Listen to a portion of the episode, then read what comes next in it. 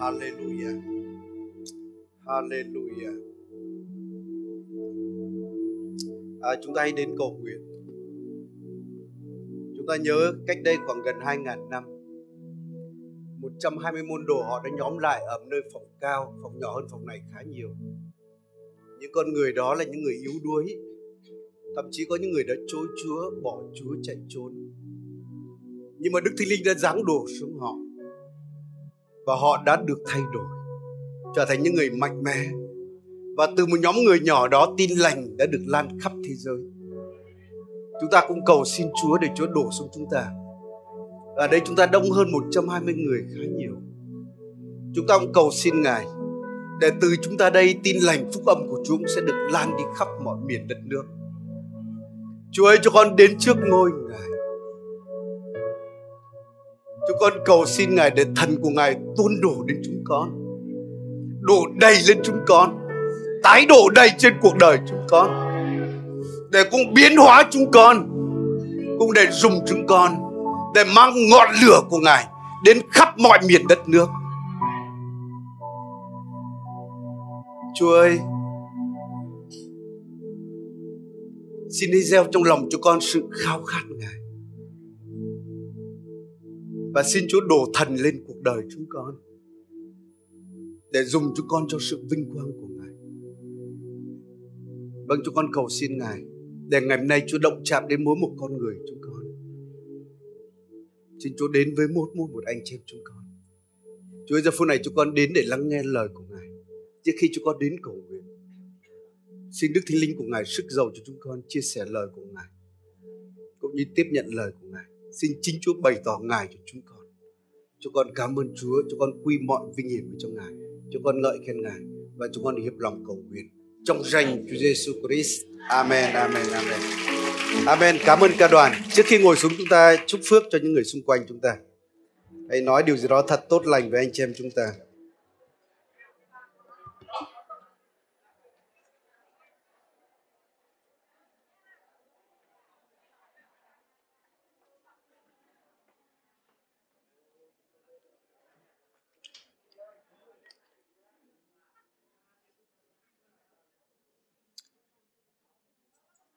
Cảm ơn Chúa vì hôm nay chúng ta được đến đây để thờ phượng Chúa. Và như chúng ta biết ấy, là buổi Chủ nhật này đúng ngày lễ Ngũ Tuần mà kỷ niệm cách đây gần 2.000 năm Đức Thánh Linh đã giáng đổ xuống trên một cái phòng cao tại Jerusalem, trên 120 môn đồ. Và có thể nói là hội thánh của Chúa Giêsu chính thức được thiết lập, và từ đó sứ điệp của Chúa, phúc âm của Chúa đã lan truyền khắp thế giới. Và chúng ta cũng được phước vì điều đó ngày hôm nay. Amen anh chị em. Nên vì vậy hôm nay là buổi Chủ nhật rất tuyệt vời để chúng ta nói đến cái khía cạnh đó. Nên tôi muốn chia sẻ là điều gì xảy ra khi mà Đức Thánh Linh giáng đổ xuống, hay là điều gì xảy ra khi chúng ta được đầy dẫy Đức Thánh Linh. Và chắc chắn hôm nay cuối buổi chúng ta sẽ có thời gian để chúng ta cầu nguyện cho nhau. Amen anh chị em. Thì xin mời chúng ta dở sách Công vụ Sứ Đồ ạ. Công vụ Sứ Đồ, tôi sẽ đọc một vài câu chọn lọc trong đoạn 1 và đoạn 2. Công vụ Sứ Đồ đoạn 1, câu 3 đến câu 5. Sau đó chúng ta xem câu 8. Và tiếp đến chúng ta cũng sẽ xem một vài câu trong đoạn 2. Tôi xin được đọc ạ. Sau khi chịu đau đớn rồi, thì trước mặt các sứ đồ, Ngài lấy nhiều chứng cớ tỏ ra mình là sống, và hiện đến với các sứ đồ trong 40 ngày, phán bảo những sự về nước Đức Chúa Trời. Lúc ở với các sứ đồ, Ngài dặn rằng đừng ra khỏi thành Jerusalem, nhưng phải ở đó chờ điều Cha đã hứa, là điều các ngươi đã nghe ta nói. Vì chưng răng đã làm phép báp tem bằng nước, nhưng trong ít ngày các ngươi sẽ chịu phép báp tem bằng Đức Thánh Linh. Câu 8 ạ. Nhưng khi Đức Thánh Linh giáng trên các ngươi, thì các ngươi sẽ nhận lấy quyền phép và làm chứng về ta tại thành Jerusalem, cả xứ Giu-đê, xứ Samari, cho đến cùng trái đất. Chúng ta xem đoạn 2 ạ. Đoạn 2 từ câu 1 đến câu 4. Đến ngày lễ Ngũ Tuần, môn đồ nhóm họp tại một chỗ. Thình lình có tiếng từ trời đến như tiếng gió thổi ào ào, đầy khắp nhà môn đồ ngồi. Các môn đồ thấy lưới rời rạc từng cái một như lưới bằng lửa hiện ra, đậu trên mỗi người trong bọn mình. Hết thảy đều được đầy giấy Đức Thánh Linh, khởi sự nói các thứ tiếng khác, theo như Đức Thánh Linh cho mình nói. Đoạn 2 từ câu 16 đến câu 18 ạ. Nhưng ấy là điều đấng tiên tri Gioan đã nói tiên tri rằng, Đức Chúa Trời phán, trong những ngày sau rốt, ta sẽ đổ thần ta khắp trên mọi xác thịt. Con trai và con gái các ngươi đều sẽ nói lời tiên tri. Bọn trai trẻ sẽ thấy điểm lạ, và các người già cả sẽ có chiêm bao. Phải trong những ngày đó ta sẽ đổ thần ta khắp trên các đầy tớ trai và gái ta. Chúng nó đều nói lời tiên tri. Chúng ta xem đoạn 2 câu 38 câu 39 ạ. Ở đây sứ đồ Phêrô giải thích ấy, để làm sao chúng ta nhận được món quà này. Phêrô trả lời rằng hãy hối cải, ai nấy phải nhân danh Đức Chúa Giêsu chịu phép báp têm để được tha tội mình, rồi sẽ được lãnh sự ban cho Đức Thánh Linh. Vì lời hứa thuộc về các ngươi, con cái các ngươi, và thuộc về hết thảy mọi người ở xa, tức là bao nhiêu người mà Chúa là Đức Chúa Trời chúng ta sẽ gọi. Đến đây là những đoạn kinh thánh ấy, mà nói về sự tuôn đổ Đức Thánh Linh, hay là báp tem bằng Đức Thánh Linh. Thì cái lời hứa này ấy, Chúa Giêsu đã nói trước đó nhiều lần. Chúa hứa với các môn đồ điều đó. Chúa nói là ngày này xin Cha để Đức Chúa Trời sẽ ban Đức Thánh Linh cho các môn đồ của Ngài.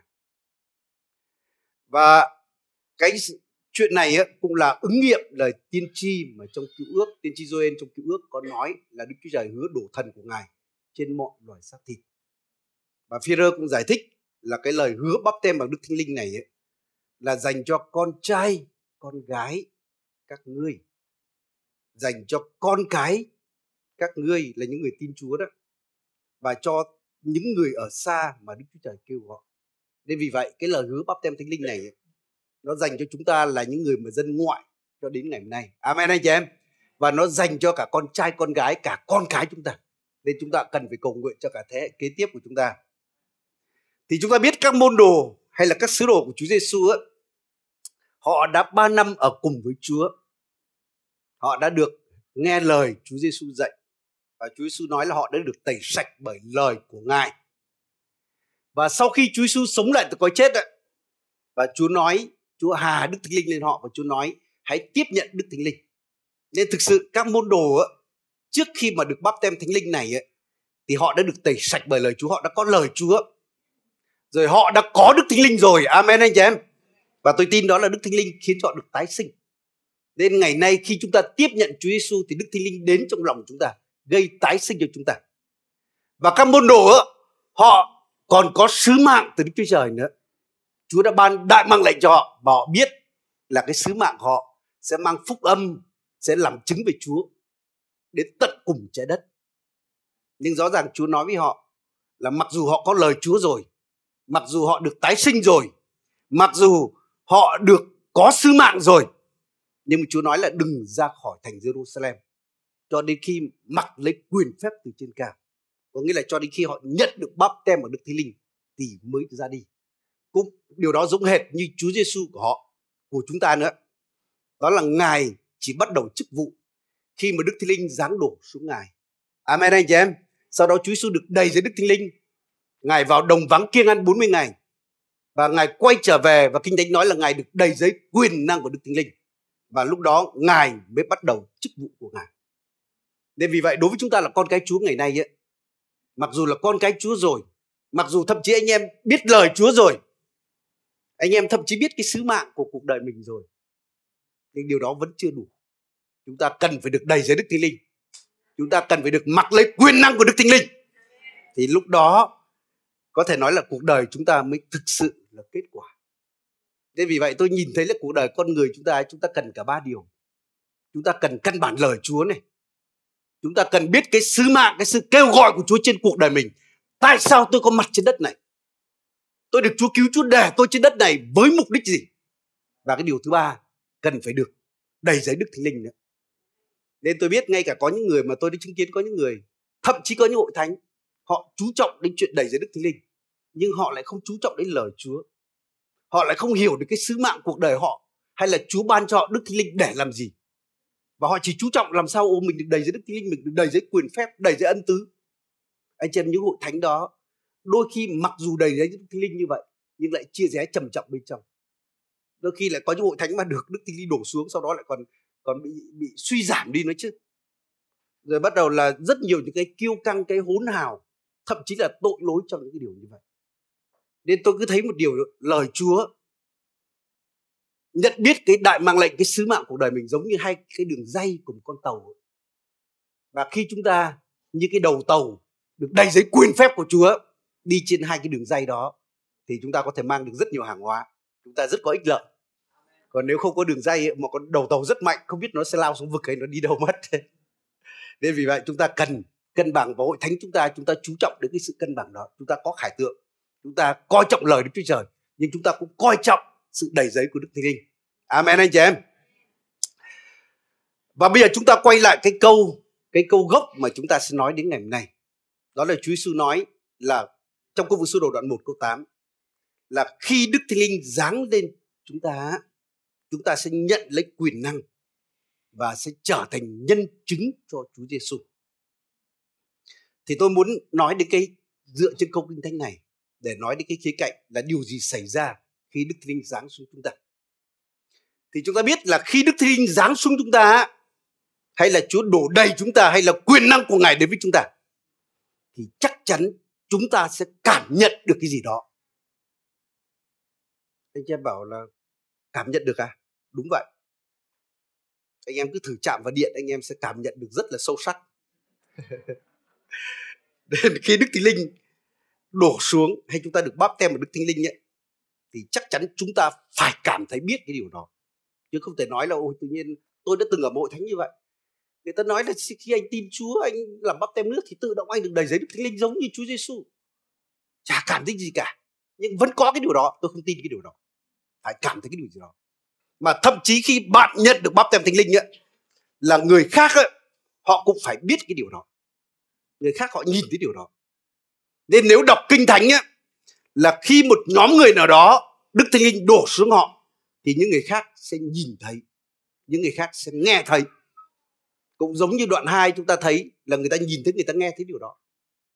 Rồi khi mà tại Samari, khi sứ đồ Phêrô và các sứ đồ đến đặt tay cho những người tin Chúa tại Samari ấy, thì Simon đã nhìn thấy là qua sự đặt tay các sứ đồ, nhìn thấy nhá, là Đức Thánh Linh được ban xuống. Nên ông mới mang củ cải đến bảo thôi cho tôi cái quyền đó. Rồi sau đó là Đức Thánh Linh giáng đổ xuống gia đình nhà Cọt Nây, là dân ngoại đó.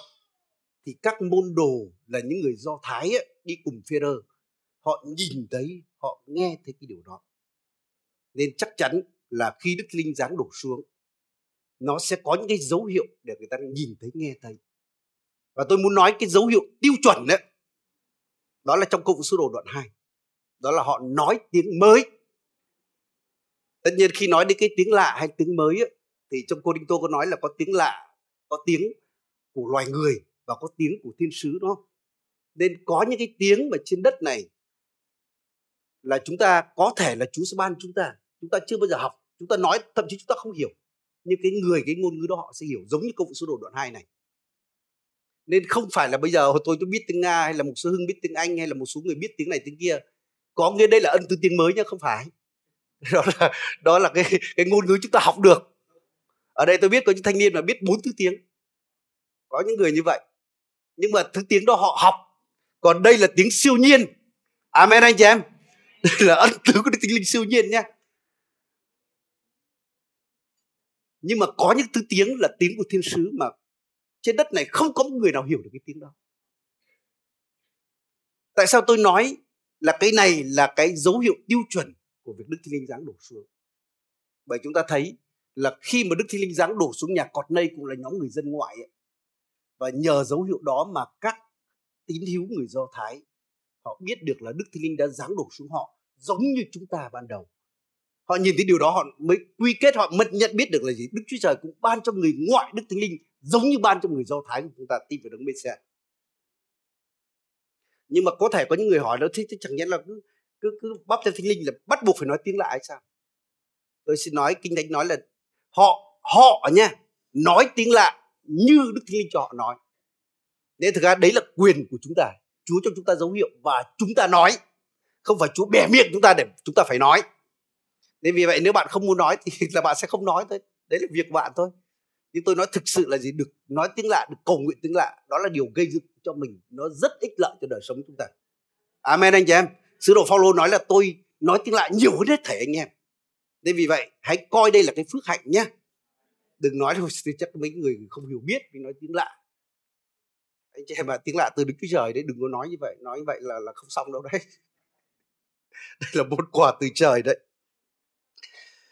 Nhưng mà tôi muốn nói với anh em thế này. Tiếng lạ hay là cái sự nếm trải thuộc linh khi Đức Thánh Linh giáng đổ xuống chúng ta, nó không làm bạn tự động trở thành người trưởng thành hay khiến bạn trở thành người rất là thiêng liêng. Bởi rõ ràng hội thánh Cô-rinh-tô là hội thánh mà hội thánh ân tứ. Sứ đồ Phao-lô nói họ không thiếu cái ơn gì, có đúng anh chị em?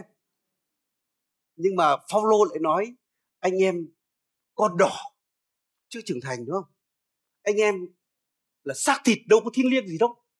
Hội thánh chia rẽ, hội thánh phe này phe kia, rồi nhiều cái sự lộn lạo trong hội thánh đó lắm. Nên chính vì vậy, nếu chúng ta thấy một số người nói tiếng lạ nhé, mà họ có đời sống vẫn còn bê bối ấy, thì trước hết tôi muốn nói như thế này, đừng quy kết tất cả những người nói tiếng lạ là những người như vậy. Bởi tôi biết có những hội thánh người ta hơi quy kết một cách quá đáng trong chuyện đó. Khi họ chứng kiến một vài người nói tiếng lạ, có những vấn đề nào là tham tiền, nào là sống bê bối. Nhưng anh em, nếu có một số người thì là một số người.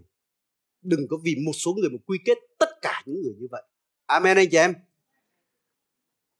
Rồi cũng đừng vì đó mà quy kết cái điều này là không phải đến từ Chúa. Bởi rõ ràng Kinh Thánh nói rất nhiều về cái điều như thế này. Và tôi muốn nói thêm cái điều này ấy.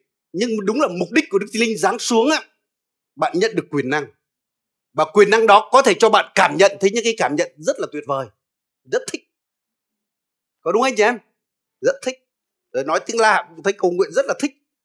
Nhưng mà thực sự là mục đích ấy, cho chúng ta quyền năng không phải chỉ chúng ta để nếm trải cho mình. Hay là chúng ta suốt ngày lôi nhau ra nói tin chi cho nhau. Hay suốt ngày đè đầu cầu nguyện cho ngã lăn quay để cười rồi như thế nào cho sướng. Nhưng mục đích là để chúng ta làm nhân chứng cho Chúa Giêsu. Nên vì vậy đừng bao giờ lệch cái mục đích này nhé. Tôi biết có những hội thánh mà khi người ta lệch cái mục đích là Đức Thánh Linh ban cho để làm gì ấy, họ không biết cái điều đó. Nên chính vì vậy mà hội thánh trở nên chia rẽ, hội thánh trở nên lộn lạo. Nên trong cuộc đời chúng ta rất cần, đôi khi chúng ta rất thích nhận những cái điều từ Chúa, nhưng phải trả lời được câu hỏi chúng ta nhận điều đó để làm gì. Thì tôi biết chẳng hạn chắc chắn là 99% đây đều thích chúng ta có nhiều tiền, đúng không? Không biết anh em đây có thích có nhiều tiền không ạ? Nhưng mà anh em ạ, thích rất là thích, nhưng phải trả lời được câu hỏi nhiều tiền để làm gì. Amen anh chị em. Không trả lời được câu hỏi đó là đôi khi có tiền chứ chắc nó phải là phước đâu. Và đôi khi nó còn tệ hại đấy. Chúng ta biết có một người Việt Nam nói là tiền nhiều để làm gì đó. Bởi khi chưa có tiền họ rất là hạnh phúc với nhau và bỏ tất cả để đến cùng nhau. Nhưng mà khi có tiền thì đấy bắt đầu có chuyện kiện tụng nhau, chuyện này chuyện kia đấy. Đến ngay cả nhận đầy giấy Đức Thánh Linh ấy, nhận quyền năng Đức Thánh Linh, chúng ta phải trả lời được câu hỏi là nhận để làm gì. Và khi trả lời được cái câu hỏi đó, biết được cái điều đó, thì chúng ta sẽ không bị lạc lối. Một điều tiếp theo tôi muốn nói dựa trên câu Kinh Thánh này ấy, thì nhân chứng là như thế nào? Giống như trên tòa chúng ta biết nhân chứng là một người mà nói cái gì tôi biết, đúng không? Nói cái gì tôi thấy, nói gì tôi xác chứng điều đó. Thì nhân chứng cho Chúa Giêsu cũng như vậy. Thì trước hết tôi muốn nói như thế này, chính việc Đức Thánh Linh được ban xuống hay tuôn đổ xuống, đó đã là một cái minh chứng về Chúa Giêsu sống lại và Ngài về trời rồi.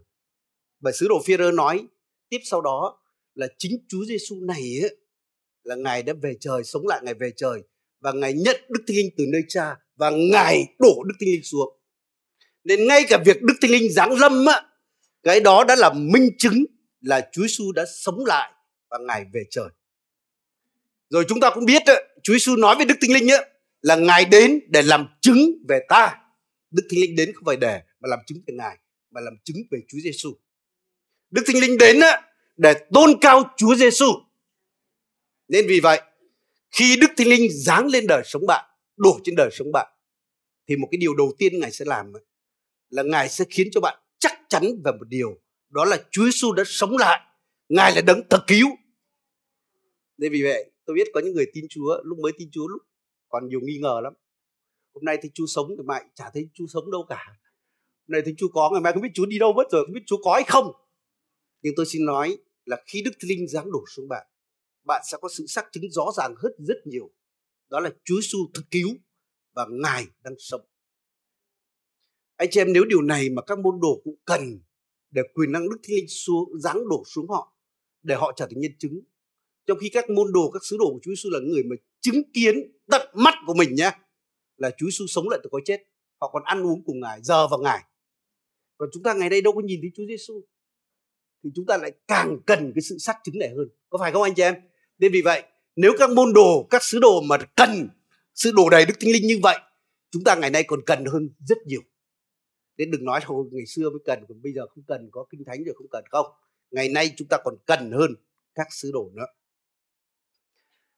Rồi một điều tiếp theo đó, là khi Đức Thánh Linh giáng xuống đời sống chúng ta, như tôi đã nói đấy, Đức Thánh Linh đến để tôn cao Chúa Giêsu. Những cái gì chúng ta nhận được từ Ngài thì Ngài lấy từ Chúa Giêsu giao bảo chúng ta. Nên vì vậy, khi Đức Thánh Linh giáng đổ xuống con người, xuống đời sống chúng ta chẳng hạn, thì cái đó sẽ khiến chúng ta yêu Chúa. Chúng ta sẽ yêu Chúa Giêsu. Mà thực sự là Kinh Thánh cũng nói là gì? Là nếu mà ai yêu ta đúng không? Giữ điều răn của ta, và ta với Cha ta sẽ đến ở cùng người qua Đức Thánh Linh. Nên thực ra cái người mà Đức Thánh Linh giáng đổ xuống đó chắc chắn là người phải yêu Chúa, và thậm chí còn yêu Chúa hơn tất cả những điều khác. Nên chúng ta biết cái mạng lệnh của Chúa là chúng ta đúng là cần phải yêu Chúa hơn những điều khác. Nếu không như vậy không xứng đáng là môn đồ của Chúa. Đôi khi chúng ta bảo là gì? Ngày nay mình đâu có nhìn thấy Chúa Giêsu, mình có sống cùng Chúa Giêsu giống như các môn đồ đâu. Yêu cái người chúng ta không nhìn thấy, yêu cái người chúng ta không ở bên cạnh, thực sự rất khó. Nên chính vì vậy là Đức Thánh Linh sẽ làm điều này. Ngài đến, Ngài đổ tình yêu của Đức Chúa Trời vào lòng chúng ta. Để khi chúng ta yêu Chúa như vậy thì chúng ta có thể sống một đời sống chứng nhân cho Ngài. Để thực sự là chúng ta chỉ sống để bày tỏ Chúa Giêsu, mà thậm chí chúng ta có thể trả giá bất cứ cái giá nào để chúng ta bày tỏ Chúa Giêsu. Nên chúng ta biết là các sứ đồ đúng không? Trước khi mà Đức Thánh Linh giáng đổ xuống họ, anh chị em biết Phêrô là một người rất là gần Chúa mà còn chối Chúa 3 lần, có đúng anh chị em? Những người khác thì bỏ chạy, có một môn đồ còn bỏ chạy khỏi Chúa, còn thậm chí còn bị mất cả áo, cả quần áo kia, chạy đến mức như vậy và kiểu hoảng hốt như thế nào. Nhưng anh chị em, những con người đó khi Đức Thánh Linh giáng đổ xuống họ đã biến đổi họ hoàn toàn. Rồi tôi cũng tin là gì? Đức Thánh Linh đã đổ tình yêu của Đức Chúa Trời vào lòng những con người đó, để chính những con người đó về sau thậm chí họ có thể tuấn đạo, họ có thể chịu trả giá bằng cái sự chết mà họ không chối Chúa Giêsu. Nên vì vậy một con người mà được Đức Thánh Linh giáng đổ xuống, người đó sẽ nhận được quyền năng, nhận được tình yêu để chúng ta sống cho Chúa, để chúng ta có thể chết cho bản thân của mình, chết cho thế gian, chết cho tội lỗi. Chứ còn nếu không thì con người chúng ta thông thường là cái tôi chúng ta là trung tâm tất cả, chứ không phải là Chúa Giêsu là trung tâm. Có phải không anh chị em? Con người tự nhiên chúng ta ai cũng ích kỷ cả. Nên chỉ nhờ quyền năng của Chúa, nhờ Đức Thánh Linh giáng đổ xuống, cái đó mới khiến chúng ta sống cho Chúa Giêsu, sống đời cho Chúa Giêsu. Anh chị em, bản thân tôi cũng như vậy. Khi tôi được báp têm Đức Thánh Linh ấy, lúc đó tôi mới thực sự là dâng cuộc đời tôi cho Chúa. Lúc đó tôi mới nói với Chúa là gì? Con dâng cuộc đời con cho Chúa. Con sẽ đi bất cứ nơi đâu Ngài muốn con đi, làm bất cứ điều gì Ngài muốn con làm. Và anh chị em, tôi đã theo Chúa được gần 30 năm. Năm nay là tôi hầu Chúa được 25 năm. Anh chị em, cái sức mạnh ở đâu có được cái điều đó? Cái tình yêu đối với Chúa Giêsu nó từ đâu đến? Anh chị em, cái điều đó đến từ Đức Thánh Linh đó. Chứ còn nếu không có Đức Thánh Linh, chúng ta không thể trung tín như vậy được. Chúng ta không thể trả giá như vậy được. Chúng ta không thể sống cho một cái đấng mà chúng ta không nhìn thấy như vậy được. Amen anh chị em. Nên vì vậy, Đức Thánh Linh sẽ khiến cho bạn yêu Chúa, khiến bạn tôn cao Chúa, khiến bạn bày tỏ Chúa, dù bất cứ cái giá nào mà bạn có thể trả được. Nên đây cũng là cái bí quyết đấy, để làm sao đời sống chúng ta để tiếp tục được đầy dưới Đức Thánh Linh. Đây là cái bí quyết để làm sao mà chúng ta có cái sự thông công với Đức Thánh Linh. Tôi nghe có những người nói là thông công với Đức Thánh Linh là chúng ta phải nói chuyện với Ngài, phải thế này, phải thế kia. Tất nhiên cái đó là đúng. Nhưng tôi xin nói là để được đầy dưới Đức Thánh Linh, để được thông công với Đức Thánh Linh ấy. Nếu bạn không yêu Chúa Giêsu á, tôi xin nói không có sự thông công Đức Thánh Linh. Bởi bạn đi một đường khác với đường của Đức Thánh Linh. Amen anh chị em. Nên để mà được thông công với Đức Thánh Linh á, đời sống bạn phải tôn cao Chúa. Bạn phải tập trung lên Chúa, tôn cao Chúa. Rồi tâm trí của bạn ấy là thực sự phải suy nghĩ về những sự trên trời, những cái sự thiêng liêng. Trong Kinh Thánh nói như vậy. Thì lúc đó chúng ta mới sống cùng với Đức Thánh Linh được. Rồi đời sống bạn ấy phải là người đầu phục Chúa Giêsu. Nên các sứ đồ nói là chúng ta làm chứng và Đức Thánh Linh làm chứng, mà Đức Chúa Trời ban Đức Thánh Linh đó cho những kẻ đầu phục Ngài. Nên vì vậy những người mà không đầu phục Chúa, dù có cảm xúc bùng cháy đến đâu bảo tôi đầy dưới Đức Thánh Linh, tôi không tin điều đó. Tôi không tin. Tôi tin một người đầy dưới Đức Thánh Linh, một người có sự thông công Đức Thánh Linh đó phải là người mà đầu phục Chúa. Một người mà biết cầu nguyện ngợi khen Đức Chúa Trời, một người tập trung lên Chúa, tôn cao Chúa và yêu Chúa Giêsu. Và đó là cái dấu hiệu chắc chắn để mà chứng tỏ một người đầy dưới Đức Thánh Linh. Thế tôi thực ra tất nhiên là khi Đức Thánh Linh giáng đổ xuống con người có lửa, con người có cảm xúc, con người có sự bùng cháy và có những dấu kỳ phép lạ kèm theo. Nhưng mà ngược lại có những điều đó chưa chắc là phải là dấu hiệu của sự đầy dẫy Đức Thánh Linh. Bởi tôi biết có những cá nhân, có những người họ không có Chúa mà họ cũng đầy cảm xúc, họ cũng đầy bùng cháy. Tôi nghe một số người bán bảo hiểm gạ tôi ấy, một số người bán đa cấp họ bùng cháy lắm, họ nhiệt tình lắm. Chứ tôi không hiểu là cái quyền năng nào mà khiến họ như vậy. Tôi hiểu là quyền năng của đồng tiền, không phải quyền năng của Đức Thánh Linh. Anh chị biết không, có những cái giáo chủ tà giáo đâu, họ có sức hút mạnh lắm. Nhìn Hitler có sức hút không? Sức hút rất mạnh. Tại sao có những tà giáo, những cái giáo lý mà thực sự là, tôi nói thật là giáo lý nó không bình thường. Thế mà tại sao đông người theo? Họ có cảm xúc, họ có lửa, họ có sức hút nhất định. Rồi ngay cả phép lạ như vậy. Đúng là tôi xin nói, ngoài cái chuyện là có những phép lạ không đến từ Chúa, chúng ta biết có những phép lạ không đến từ Chúa, có đúng anh chị em? Ma quỷ làm được phép lạ. Cái trước ông anh vợ của tôi ấy, ông học về thần quyền gì đó, ông chữa bệnh được. Ông chữa bệnh được, có những phép lạ đấy. Nhưng có những phép lạ từ Chúa cũng chưa chắc đã đầy dẫy Đức Thánh Linh đâu. Nhưng mà phép lạ vẫn xảy ra. Bởi một con người rất mạnh dạn thực hiện lời Chúa, phép lạ xảy ra. Tôi biết có một số người rất là mạnh dạn. Tôi biết, tôi chứng kiến có những người vừa đầy xác thịt. Có một người mà thậm chí là gì, đang chuẩn bị bỏ vợ rồi nha, thế mà làm phép lạ vẫn sinh ra. Bởi vì người đó rất mạnh dạn thực hiện lời Chúa. Nên vì vậy những cái đó nó không phải là cái dấu hiệu chắc chắn của một con người đầy dẫy Đức Thánh Linh. Amen anh chị em. Nên dấu hiệu chắc chắn đó là người mà yêu Chúa Giêsu hơn hết. Đó là con người tôn cao Chúa, con người mà thực sự là sống vì Chúa, đồng phục Chúa. Đó là cái dấu hiệu của báp-têm bằng Đức Thánh Linh. Nên vì vậy là khi Đức Thánh Linh giáng xuống sẽ khiến bạn yêu Chúa để bạn sống một đời sống chứng nhân cho Ngài. Và tất nhiên một cái điều mà tất cả chúng ta đều biết đó, là khi Đức Linh giáng xuống chúng ta nhận được quyền năng. Và quyền năng đó cũng là để làm những cái phép lạ, để cặp theo sứ điệp. Đấy là cái điều mà Kinh Thánh nói. Và hai cái phép lạ mà thông thường chúng ta biết rõ nhất trong Kinh Thánh ấy, đó là phép lạ chữa lành, có đúng anh chị em? Rất nhiều chỗ Kinh Thánh nói như vậy. Phép lạ thứ hai là phép lạ đuổi quỷ. Và trong sách Mác, Chúa Giêsu có nói đến, lời Chúa có nói đến điều đó, là những kẻ tin ta nhá, không phải ông tin chi này, ông tin chi kia nhá, không phải ông mục sư, ông truyền đạo này, truyền đạo kia, mà những kẻ tin ta. Ở đây anh em có tin Chúa? Hỏi người bên cạnh có tin Chúa không ạ? Nếu tin Chúa thì cái phép lạ đó là cặp theo bạn nhá. Và phép lạ đó là phép lạ gì? Là nhân danh Chúa đặt tay lên kẻ bệnh, đúng không? Kẻ bệnh sao ạ? Kẻ bệnh được lành. Nên vì vậy là gì? Hãy mạnh dạn đặt tay lên người bệnh nhé. Bạn bị bệnh, bạn cũng hay đặt tay lên mình để cầu nguyện. Và người khác bị bệnh, bạn cũng có thể nhân danh Chúa nhé. Họ được chữa lành bởi danh Chúa, không phải là bởi cái sự sức giàu hay quyền năng của bạn nhé, mà nhân danh Chúa. Amen anh chị em. Nên đừng có bệnh mà tự nhiên nó có bệnh cứ phải đợi chủ nhật gặp mục sư hay là gặp ông tiên tri rồi đó. biết đâu đến chủ nhật người đó chết mất rồi sao. Nên vì vậy làm ngay, amen cho em, làm ngay. Cũng không cần phải bay đi châu Phi hay châu Âu hay là Hoa Kỳ gì cả. Anh em hãy thực hiện ngay lời của Đức Chúa Trời, bởi vì lời hứa đó dành cho chúng ta. Và tôi muốn nói như thế này, tất cả những phép lạ đều là siêu nhiên. Đó là phép lạ là siêu nhiên rồi, không ai tranh cãi điều đó. Thế mới gọi là phép lạ. Nhưng mà không phải phép lạ nào hay là điều siêu nhiên nào nó cũng kịch tính. Nên có những phép lạ lúc xảy ra rồi mình mới biết là phép lạ. Có phải không anh chị em? Tôi biết rất nhiều người cầu nguyện. Bản thân tôi như vậy, có những người tôi cầu nguyện mà về sau tôi quên mất tôi cầu nguyện cho họ. Về sau họ nói là họ được chữa lành. Tôi chả nhớ là mình đã cầu nguyện cho người đó cả. Bởi lúc cầu nguyện chả cảm thấy cái gì cả, chả thấy kịch tính gì cả. Nhưng mà khi phép lạ xảy ra rồi mới biết là phép lạ. Nên vì vậy phép lạ không phải lúc nào cũng gắn với cái sự kịch tính nhá. Nên vì vậy đừng có nói là khi tôi cầu nguyện tôi phải cảm thấy giống như là phải lửa đổ chảy từ đầu xuống chân này, hay như thế nào đó thì chắc mới có thể chữa lành. Anh chị em ạ, chúng ta thực hiện lời Chúa bởi đức tin.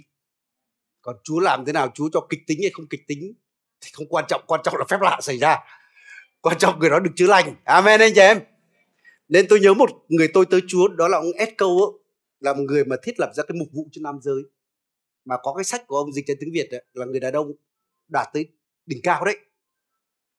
Thì ông có một lời ông nói như thế này ấy, là nhiều người tìm kiếm sự kịch tính và họ đã bỏ mất sự siêu nhiên. Và đôi khi nhiều người rất thích là phải cảm nhận, phải thấy cái gì đó, và tự nhiên tìm cái đó, mãi tìm cái đó, và mất cái sự siêu nhiên là cái phép lạ thật xảy ra.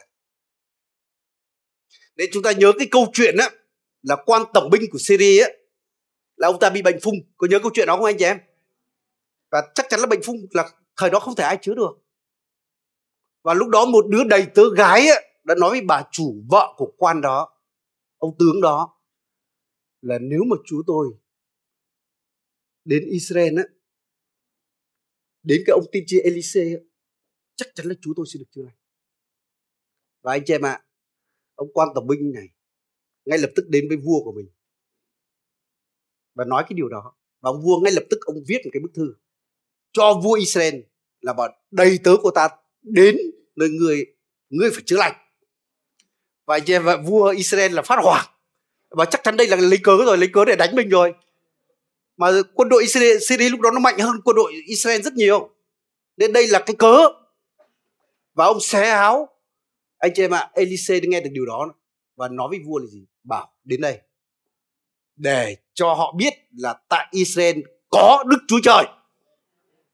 Và anh chị em ạ, ông quan kia với một đoàn tùy tùng xe ngựa rất là đông, một đoàn hùng hậu đến nhà ông tiên tri kia.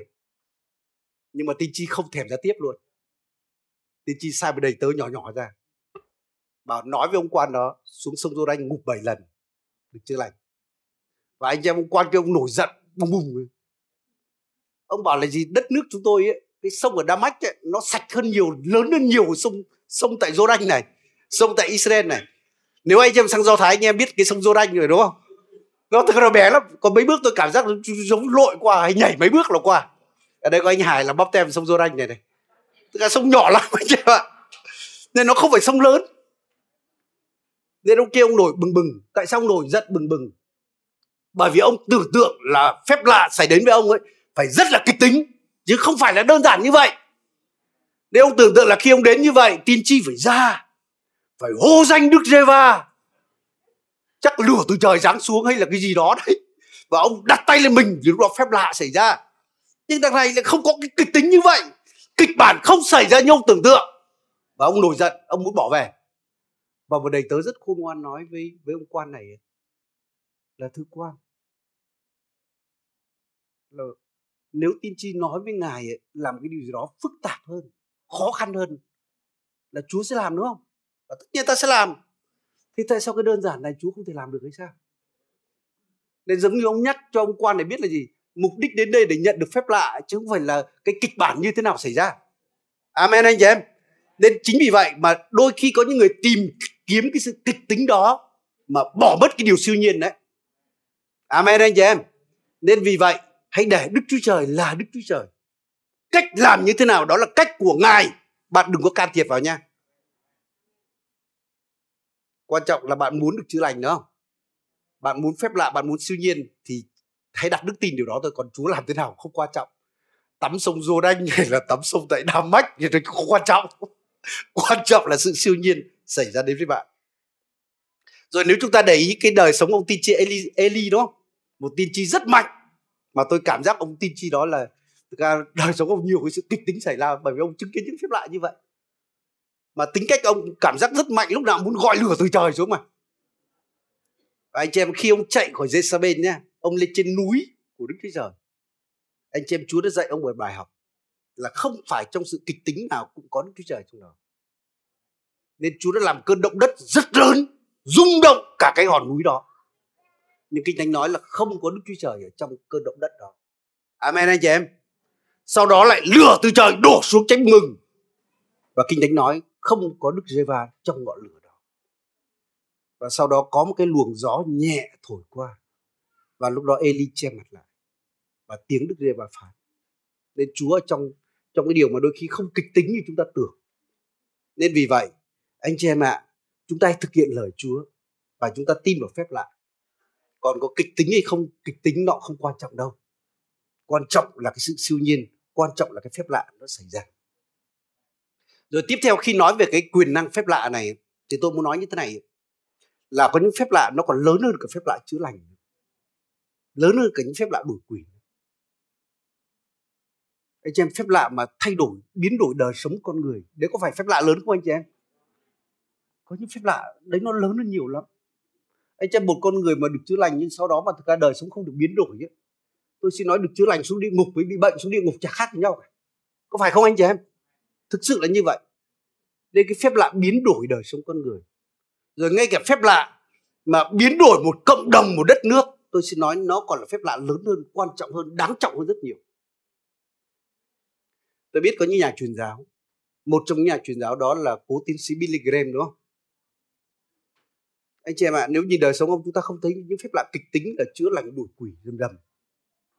Nhưng anh chị em, ngay cả những người như Richard Bonnke, Ben Hinn, họ rất là kính trọng ông Billy Graham. Bởi vì sao? Bởi vì qua đời sống chức vụ của tôi tới chú kia khiến hàng triệu cuộc đời được biến đổi. Amen anh chị em.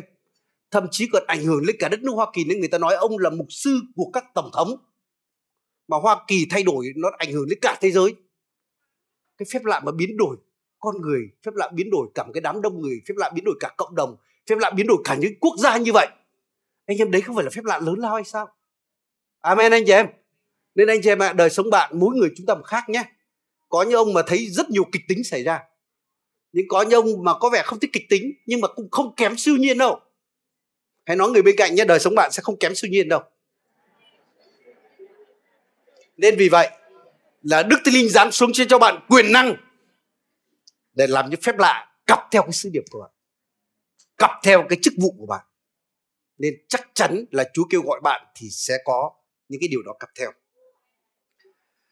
Một cái điều tiếp theo ấy, là thực sự là khi Đức Thánh Linh giáng xuống cho chúng ta quyền năng để mở mang vương quốc của Chúa, hay có thể nói đó là truyền giáo đấy. Nên nhờ cái quyền năng này mà hội thánh đầu tiên nhá, một nhúm người như tôi đã nói là 120 người. Những 120 người yếu đuối, nói thực sự là như vậy. Mà anh chị em ạ, của họ phúc âm ấy, đã được lan khắp Jerusalem này, khắp Jude này, Samari này, và cho đến tận cùng trái đất. Một nhóm người mỏng manh yếu đuối, nhưng khi Đức Thánh Linh giáng đổ xuống họ, họ đã thay đổi cả thế giới của họ. Nên vì vậy, tôi muốn nói như thế này. Nếu nhìn trong lịch sử, những cái sự thăm viếng của Đức Thánh Linh hay sự tuôn đổ của Đức Thánh Linh bao giờ cũng thúc đẩy cái công tác truyền giáo hay mở mang vương quốc của Đức Chúa Trời. Bởi đó là cái mục đích mà Đức Chúa Trời ban Đức Thánh Linh xuống, để cho vương quốc của Ngài được mở rộng, để cho công việc truyền giáo được lan xa. Anh em ạ, chúng tôi đã từng ở tại Nga Xô. Anh em ạ, khi mà Nga Xô mở cửa, và thực sự là Đức Thánh Linh cũng thăm viếng. Và anh chị em, từ đất nước đó mà ông tin lành lan khắp Nga Xô và lan đến cả nhiều nước nữa. Tôi xin nói chúng ta đây một phần cũng được hưởng phước từ Nga Xô đấy. Amen anh chị em. Rồi chúng ta biết tại Hàn Quốc, tại Indonesia, những cái đất nước mà Đức Thánh Linh thăm viếng ngày nay là tin lành cũng lan không chỉ trong quốc gia họ mà lan đến cả nhiều đất nước khác nữa. Nên cái kết quả của cái điều Đức Thánh Linh giáng xuống bao giờ cũng là cái sự mở mang vương quốc Chúa, cái công tác truyền giáo. Tôi xin nói ngay cả lời sống chúng ta như vậy. Lời sống quốc tế khi sang Nga cũng bắt đầu từ một nhóm nhỏ thôi. Nhưng đó là công tác của Đức Thánh Linh đấy. Nên ngày nay riêng tại Nga Xô người ta đã tới cả ngàn hội thánh. Mà những hội thánh bự nha, chứ không phải hội thánh nhỏ nhỏ như Việt Nam chúng ta đâu. Tôi cũng tin là hội thánh chúng ta tại Việt Nam này cũng được sinh ra từ Chúa và có Đức Thánh Linh trên chúng ta. Nên chúng ta sẽ lan đi khắp mọi miền đất nước. Nên từ lúc khởi đầu chúng ta tuyên bố chúng ta sẽ có mặt khắp 63 tỉnh thành. Tôi biết là nhiều người nói là mấy ông này ông cuồng thì sao, mấy ông ngang ngố không hiểu tình hình. Có thể chúng ta không hiểu tình hình thật, nhưng chúng ta biết quyền năng của Đức Thánh Linh. Nên tôi tin là đến lúc chúng ta hàng ngàn hội thánh là chuyện bình thường. Hãy nói người bên cạnh là bình thường. Và cái Đức Thánh Linh có thể biến từ một nhóm người nhỏ, có thể lan đi rất là rộng lớn. Anh em, tôi nhớ cái điều này mà anh em cần phải cầu nguyện cái điều này nhé. Tôi nhớ năm 2009 ấy, khi chúng tôi sang bên Hồng Kông dự một cái hội nghị truyền giáo. Và khi chúng tôi nghe về cái chuyện mà trình bày những cái quốc gia mà tin lành đã đến với họ và còn lan rộng ra như thế nào. Và lúc đó thực sự trong lòng tôi có cái lời cầu nguyện của Đức Thánh Linh đặt trong lòng tôi. Và tôi cầu nguyện với Chúa là Chúa ơi, Việt Nam chúng con thì như thế nào? Chương trình nào của Chúa cho Việt Nam? Và lúc đó một cái lời đến trong lòng tôi ấy, đó là Việt Nam đã nhận tin lành. Đó là Việt Nam tin lành đến Việt Nam là từ nước ngoài đến. Việt Nam mới nhận tin lành. Và Chúa nói là đến thời điểm rồi. Hội thánh Việt Nam phải đứng trên chân của mình, gánh trách nhiệm truyền giáo cho dân tộc mình và còn mang tin lành đến quốc gia khác nữa.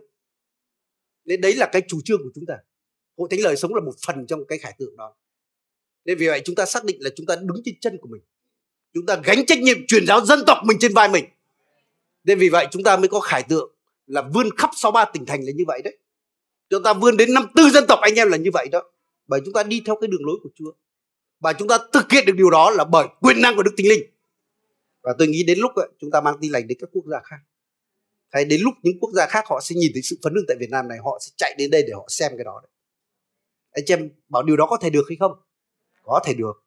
Hãy nói người bên cạnh là có thể được nha. Nói với người bên kia nếu bạn tin thì bạn sẽ có được dự phần trong điều đó. Còn nếu ai không tin sẽ không được dự phần thôi. Giống hệt như dân Do Thái đúng không?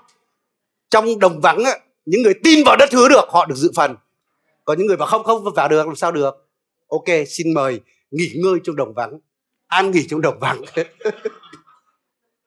Nên vì vậy tôi muốn được dự phần. Tôi tin là anh em cũng muốn được dự phần điều đó. Amen anh chị em. Vậy để làm sao Đức Thánh Linh giáng xuống đời sống chúng ta? Anh chị em, chúng ta cần phải khao khát. Nên nếu ai chưa được báp tem vào Đức Thánh Linh, hãy khao khát báp tem vào Đức Thánh Linh. Tôi đã được báp tem Thánh Linh, tôi hiểu cái điều đó nó quan trọng như thế nào. Tôi ở một hội thánh truyền thống người ta không tin về điều này. Và nhiều năm tôi đã không được báp tem vào Đức Thánh Linh. Nhưng khi tôi được báp tem vào Đức Thánh Linh, tôi thấy cuộc đời tôi thay đổi hoàn toàn như một cơn đốc nhân. Anh chị em ạ, bắt đầu tôi nghe được những tiếng của Chúa giống như là gì Chúa nói ấy, là khi Đức Thánh Linh giáng xuống, đổ xuống, ban xuống thì con trai con gái các ngươi sẽ nói lời tiên tri đấy. Chúng ta sẽ nghe được, biết được cái ý tưởng của Đức Chúa Trời. Chúng ta sẽ nhìn thấy khải tượng. Chúng ta sẽ nhìn thấy những sự siêu nhiên. Chúng ta lại được trang bị quyền năng nữa. Nên vì vậy nếu chưa được báp tem bằng Đức Thánh Linh, hãy khao khát điều đó. Và nếu chúng ta báp tem Thánh Linh rồi, anh em, chúng ta rất cần phải tiếp tục đổ đầy nhé. Thì đôi khi cuộc sống chúng ta rất dễ đến lúc chúng ta giống như là chập choảng bằng tiếng thôi, cầu nguyện tiếng lạ nhưng mà trong lòng trống rỗng. Bởi vì có thể có điều gì đó không có ổn trong đời sống chúng ta. Nếu cần ăn hay ăn, cần khao khát lại. Tại sao khao khát thì được? Rõ ràng chúng ta biết là trong công vụ sứ đồ này, Đức Thánh Linh giáng xuống khi các môn đồ khao khát. Có đúng anh chị em? Họ 10 ngày trước đó, họ đã cầu nguyện suốt 10 ngày. Và tôi biết trong hội thánh chúng ta, trong những ngày qua có rất nhiều người kiêng ăn cầu nguyện. Khi chúng ta cầu nguyện kiêng ăn như vậy, chúng ta nói là chúng ta khao khát Chúa, khao khát Đức Thánh Linh hơn là đồ ăn thức uống của chúng ta. Tại sao các môn đồ họ khao khát như vậy? Bởi vì sao? Họ cũng như người Do Thái ấy, và người Do Thái họ biết tầm quan trọng của Đức Thánh Linh chứ. Từ thời Môi-se mà, Môi-se đã ước ao là giá như Chúa ban cho dân sự Chúa tất cả đều có Thánh Linh thì ông bớt mệt, có đúng anh chị em? Chứ không suốt ngày chống đối, suốt ngày xác thịt, suốt ngày thế này thế kia đâu. Rồi trong Cứu Ước ấy, có những con người mà Đức Thánh Linh đổ xuống, giống như là Sau Lơ chẳng hạn, thì đời sống ông đã được biến đổi. Rồi những con người đó tự nhiên có những quyền năng rất siêu nhiên để làm những công việc của Đức Chúa Trời. Nên vì vậy người Do Thái ai cũng khát khao điều đó. Nên chính vì vậy Phi-e-rơ mới nói là lời hứa này nhá, là dành cho các ngươi đấy, những người Do Thái trước mặt ông, cho con cái các ngươi đấy. Nên vì vậy ông như người Do Thái, các môn đồ rất khát khao điều này. Và đặc biệt họ là những người đi theo Chúa Giêsu. Chắc chắn họ nghe được hoặc có những phần họ chứng kiến, đó là Chúa Giêsu đã được Đức Thánh Linh giáng xuống này. Họ đã nhìn thấy cái quyền năng, cái sự siêu nhiên trong đời sống Chúa Giêsu. Họ nhìn thấy mối quan hệ của Chúa Giêsu với Thánh Linh. Rồi chính Chúa Giêsu khi mà về trời, Ngài cũng dặn dò các môn đồ cái điều này cực kỳ quan trọng. Nên vì vậy họ mới khát khao như vậy. Và nhờ sự khát khao như vậy mà Đức Thánh Linh đã đổ xuống cho cái năng quyền như vậy. Nên vì vậy nếu chúng ta khát khao, tôi tin là Chúa sẽ đổ đầy chúng ta. Chúa sẽ giáng xuống chúng ta. Hoặc là chúng ta sẽ được báp tem nếu chúng ta chưa được báp tem. Hoặc là chúng ta mong muốn tái đổ đầy, Chúa sẽ đổ đầy trên đời sống chúng ta. Amen anh chị em. Nên giờ phút này chúng ta sẽ cùng nhau đứng dậy nha. Chúng ta sẽ đến cầu nguyện cho cái điều này.